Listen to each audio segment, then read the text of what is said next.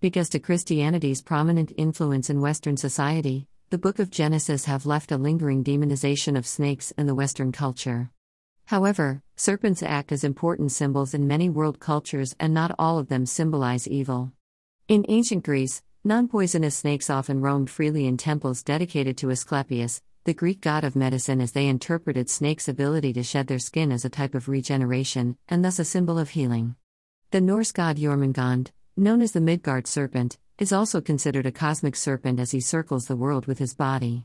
In the Hindu tradition, Shesha is a cosmic serpent and the king of all Nagas. Shesha holds the universe in his hood. Nagas occur in Buddhist lore too. One story tells of a Naga named Mukhalinda sheltering Buddha from a storm as he meditates in a forest. Chinese mythology is endearing as every story tells us that all things may grow and change. A stone may become a plant. A plant may become an animal. An animal may become a human. A human may become a god. The legend of Madame Whitesnake is counted as one of China's four great folk tales, the others being Lady Mengjiang, Butterfly Lovers, and the Cowherd, and the Weaver Girl. The legend of Madame Whitesnake has expanded all throughout China and many other surrounding countries such as Japan, Korea, Vietnam, even parts of India. In fact, D is easily one of the biggest legends to come from China. The earliest attempt to fictionalize the story in printed form appears to be The White Maiden Locked for Eternity in the Leifeng Pagoda by Feng Menglong, which was written during the Ming Dynasty. The story propelled Leifeng Pagoda to fame, it continues to be one of the most popular tourist sites in China. Beijing Opera, Legend of the White Snake, 2016. Lu Dongbin, one of the eight immortals, disguises himself as a man selling Tang Yuan at the broken bridge near the West Lake in Hangzhou. A boy named Xu Shen buys some Tang Yuan from Lu Dongbin without knowing that they are actually immortality pills. After eating them, Xu Shen does not feel hungry for the next three days. He therefore goes back to the old man to ask him why. Lu Dongbin laughs. He carries Xu Shen to the bridge where he then flips him upside down and causes him to vomit the Tang Yuan into the lake. Fragment of relief depicting the legend of the white snake in Li Leifeng Pagoda in Hangzhou. Swimming in the lake is a white snake spirit who has been practicing magical arts for centuries in the hope of becoming an immortal. She eats the pills and gains 500 years' worth of magical powers. She feels grateful to Xu Shen, and, from that moment on, their fates become intertwined. There is also a tortoise spirit training in the lake who did not manage to consume any of the pills. He becomes very jealous of the white snake. One day, the white snake sees a beggar on the bridge who has caught a green snake to wants to dig out the snake's skull and sell it. The white snake transforms into a woman and buys the green snake from the beggar, thus saving the green snake's life. Grateful, the green snake regards the white snake as an elder sister. Xu Xian meeting Bei Suzhen and Xiaoqing, Yue Opera, 1952. Eighteen years later, during the Qingming Festival, the white and green snakes transform themselves into two young women called Bei Suzhen and Xiaoqing respectively. They meet Xu Shen at the broken bridge in Hangzhou. Xu Shen lends them his umbrella because it is raining. Xu Shen and Bei Suzhen fall in love and are eventually married.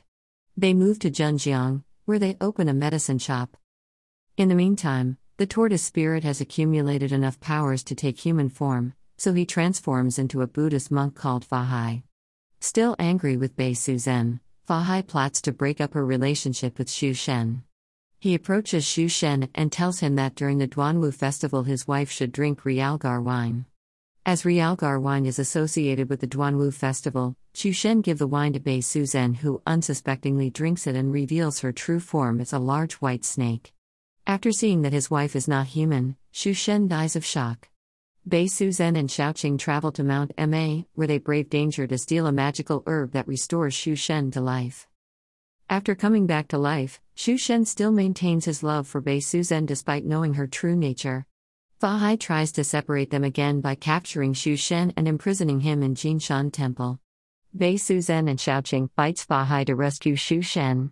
Bei Suzhen uses her powers to flood the temple. However, despite drowning many innocent people, she fails to save her husband. Xu Shen later manages to escape from Jinshan Temple and reunite with his wife in Hangzhou, where Bei Suzhen gives birth to their son, Xu Mengjiao. Fahai tracks them down again, defeats Bei Suzhen, and imprisons her in Leifeng Pagoda. Xiaoqing flees, vowing vengeance. Leifeng Pagoda, Hangzhou, China. Twenty years later, Xu Mengjiao earns the Zhuang Yuan, top scholar, degree in the imperial examination and, and returns home to visit his parents. At the same time, Xiaoqing, who had spent years refining her powers, goes to Jinshan Temple to confront Fahai and defeats him. Bei Suzhen is freed from Leifeng Pagoda and reunited with her husband and son, while Fahai flees and hides inside the stomach of a crab. However, instead of being reunited with her husband and son, Bei Suzhen attained immortality and ascended to the heavens. Madam White Snake is commonly interpreted as a reflection of the tension between social norms and individual desires. Xu Shen and Bei Suzhen's love affair was one that did not conform to social norms at the time, and Fa Hai represents the force that attempts to uphold social hierarchy and maintain social norms. Fa Hai's attempts and eventual success in separating them implies the priority of society over individuals. A contrast is provided in the story by Bei Suzhen's son, who emerged as the top scholar in the imperial exams. He represents individuals who are rewarded when they conform to social norms. As a result, Bei Suzhen was rewarded through her release from the Lei Feng Pagoda, but the social norms continued to prevail. She was rewarded with immortality but remained separated from her husband and son. As is the case for any stories with the kind of legacy that the legend of Madam White Snake seemed to have, where they started to be told orally until they were written down some hundred years later, characters and plot points have been added, altered, and erased as the story moved from one culture to another. In a version written by Philostratus in 2nd century Greece, the white snake character introduces herself as a common Phoenician woman, while in a version recorded in Kashmir she is the daughter of a Chinese king. Some might consider such narrative inconsistencies and the tale's unwritten beginnings problematic, especially when trying to locate an authentic text or ascribe artistic value to recorded retellings. But the absence of an authoritative text is perhaps one of the reasons for its perpetual value. One of the earliest recorded ancestors of the white snake story found in China appeared in an anthology of classic folk tales published in 981 CE. The story is categorized as a late period Tang dynasty, 618 to 907 CE, romance entitled Li Huang after its main character. In this version, Li is a married man who comes to Chang'an, the Tang capital, to find a job. He meets a fairy like lady dressed in white by a vendor cart, buys clothes for her, and follows her home for a repayment. He eventually marries and spends three pleasurable days with her. When he returns to his home, Li Huang becomes ill and his body melts into his sheets.